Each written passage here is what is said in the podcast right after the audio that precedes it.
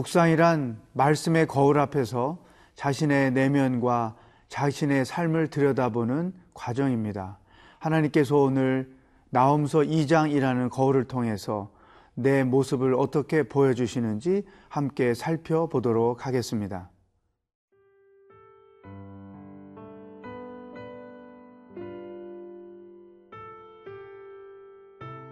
나훔 2장 10절에서 13절 말씀입니다. 니누에가 공허하였고 황폐하였도다. 주민이 낙담하여 그 무릎이 서로 부딪히며 모든 허리가 아프게 되며 모든 낯이 빛을 잃도다. 이제 사자의 굴이 어디냐? 젊은 사자가 먹을 곳이 어디냐? 전에는 수사자, 암사자가 그 새끼 사자와 함께 거기서 다니되 그것들을 두렵게 할 자가 없었으며 수사자가 그 새끼를 위하여 먹이를 충분히 찢고 그의 암사자들을 위하여 움켜 사냥한 것으로 그 굴을 채웠고 찢은 것으로 그 구멍을 채웠었도다. 만군의 여호와의 말씀에 내가 네 대적이 되어 네 병거들을 불살라 연기가 되게 하고 네 젊은 사자들을 칼로 멸할 것이며 내가 또 네 노력한 것을 땅에서 끊으리니 네 파견자의 목소리가 다시는 들리지 아니하리라 하셨느니라. 오늘 말씀의 배경은 아수르의 수도 니누에가 더 강한 나라 바벨론으로부터 침략을 받아서 완전히 멸망당하는 내용을 기록하고 있습니다. 10절 말씀을 보면 니누에가 공하였고 황파였도다.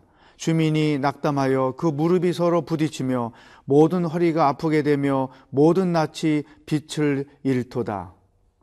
왜 이렇게 니누에가 비참한 멸망을 당하게 됐을까요? 그 이유는 두 가지였습니다. 하나는 그들이 교만하여 하나님을 대신했다는 것입니다. 막강한 군사의 힘을 가지고 이웃 나라들의 생명을 마음껏 짓밟고 죽게 했다는 것이죠. 생명의 주인은 하나님인데 그들이 생명을 취함으로 하나님을 대신하는 교만을 범했다고 하는 것입니다. 또 하나는 하나님이 택하시고 사랑하시는 이스라엘 백성들을 괴롭히고 괴롭혔다고 하는 것이죠. 따라서 하나님은 그와 같은 니누에를 엄격하게 심판하실 것을 이렇게 예언하셨던 것입니다. 오늘 우리는 이 본문 말씀에서 하나님의 관점에서 세계관을 가져야 될 것을 생각해야 합니다. 개인의 삶의 주인도 하나님이고, 가정의 주인도 하나님이고, 교회의 주인도 하나님이고, 한 나라, 역사의 주인도 하나님이시다. 우리는 하나님의 이와 같은 통치가 곧 크리스찬들이 가져야 될 세계관이라는 사실을 분명히 인식해야 됩니다. 사람이 권력을 가지고 한 나라를 통치하는 것 같으나 또 교회 리더들이 교회를 다스리는 것 같으나 집안의 가장이 그 집안을 다스리는 것 같으나 사실은 그 뒤에 살아계신 하나님이 있다고 하는 것이죠.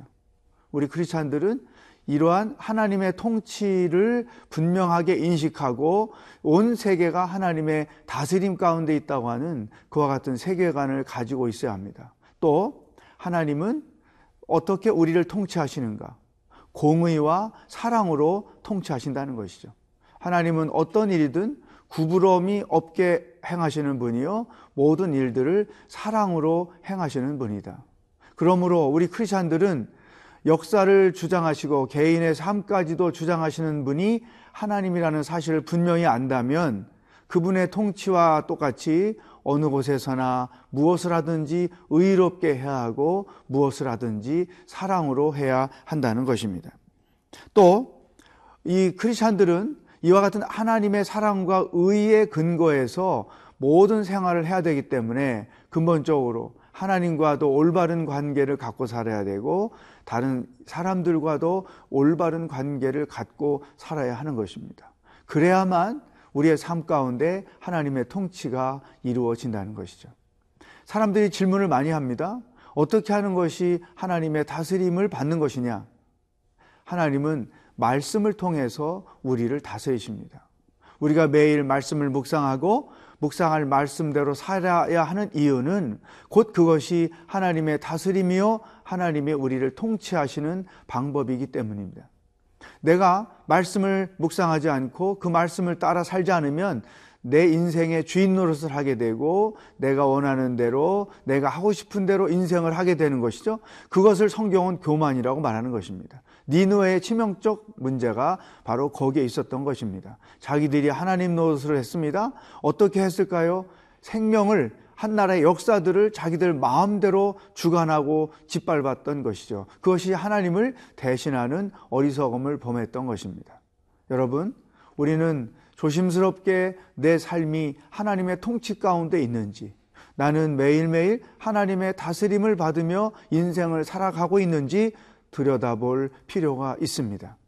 말씀을 묵상하고 그 묵상한 말씀을 따라 살면 하나님의 통치가 내 삶 가운데 평생 있게 될 것입니다.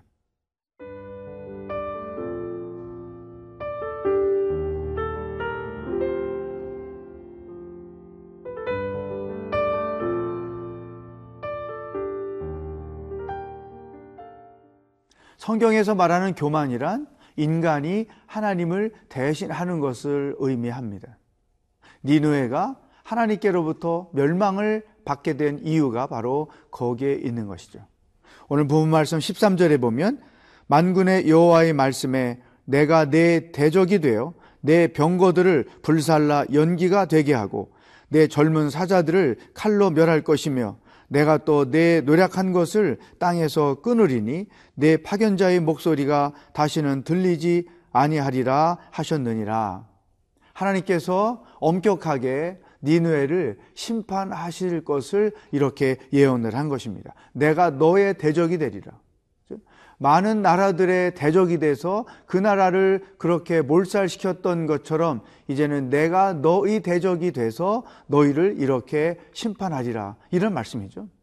여기서 오늘 우리는 두 번째 묵상해야 될 말씀이 있습니다. 우리 크리스천들은 삶의 여정 가운데 내내 하나님의 심판이 반드시 있다는 것을 인식하고 살아야 합니다. 사람의 눈을 피했다고 자유할 수 없는 것이죠. 사람은 속일 수 있어도 하나님은 결코 속일 수 없습니다. 그분은 우리의 삶의 모든 것들을 보고 계시고 알고 계십니다. 그리고 침묵하고 계신 것 같지만 무엇인가를 계획하고 계시다는 사실이죠. 그러므로 우리는 어, 죄 짓는 일, 또 사람들을 어렵게 하는 일, 또 피해를 주는 일, 어떤 일을 하든지 간에 기본적으로 하나님이 우리 마음에 장치해 주신 양심의 가책을 받아야 됩니다. 신앙 양심상 어그러진 일들은 해서는 안 되는 것이죠. 그러나 그런 신앙의 양심의 소리도 무시하고 또 하나님을 대신하는 교만을 계속해서 범하게 되면 반드시 그분의 심판이 우리 가운데 있을 수밖에 없다. 그러므로 항상 하나님 앞에서 언젠가 나는 내 삶을 정리할 때가 있고 그분 앞에서 평가받을 때가 있다라고 하는 이와 같은 인식을 가지고 무엇을 하든지 올바르게 하나님의 뜻에 합당하게 살아가야 될 필요가 절대적으로 있다는 것입니다. 세상 사람들 보면 결코 하나님의 심판이 없다는 생각을 가지고 마음껏 범죄하며 자기 마음대로 살죠. 교회 안에서도 교회가 어떤 위기를 당할 때 보면 하나님의 심판은 안중에도 없이 아니 하나님은 안중에도 없이 자기 생각대로 자기 기분대로 자기의 감정대로 마음껏 행하는 사람들을 종종 볼 수가 있습니다. 그러나 우리는 분명히 기억해야 됩니다. 하나님은 그와 같은 교만한 자들을 니누에를 심판하듯이 반드시 심판하실 것이다. 우리가 어떤 일을 하든지 하나님이 이 생각을 갖고 계시고 하나님이 반드시 평가하시고 심판하신다. 내가 사람보다 하나님을 더 두려워해야지. 이와 같은 생각을 가지고 무슨 일을 하든지 신앙인의 입장에서 합당하게 해야 되고 자기 양심의 소리에 합당하게 행하는 자들이 절대로 되어야 한다는 것이죠. 여러분, 하나님을 안 믿는 자들이야 양심의 가책도 느끼지 않을 수도 있고 하나님의 심판이 없다고 생각하고 자기 마음대로 살 수 있겠죠. 그렇지만 하나님을 믿는 우리 크리스천들은 그렇게 살 수가 없다는 것이죠. 신앙의 양심 또 하나님의 심판이 있다는 이와 같은 분명한 인식을 가지고 무슨 일을 하든지 올바로 하나님 안에서 그분의 뜻에 합당하게 살아갈 필요가 있다는 것입니다. 오늘 이 말씀을 통해서 우리의 삶을 돌아보십시다. 하나님께서 심판하실 수밖에 없는 내 삶의 구석은 없는지, 삶의 내용은 없는지 하나님 앞에서 들여다보며 하루를 새롭게 살아가는 축복이 여러분 가운데 있기를 바랍니다. 기도하겠습니다. 하나님, 하나님만이 우리들의 삶과 가정과 교회와 역사를 다스리시고 통치하시는 분인 것을 분명히 믿습니다. 말씀을 묵상하고 그 말씀에 순종함으로 하나님의 통치가 우리의 삶 가운데 날마다 이루어지는 놀라운 축복이 있게 하여 주시옵소서. 예수님의 이름으로 기도하옵나이다. 아멘.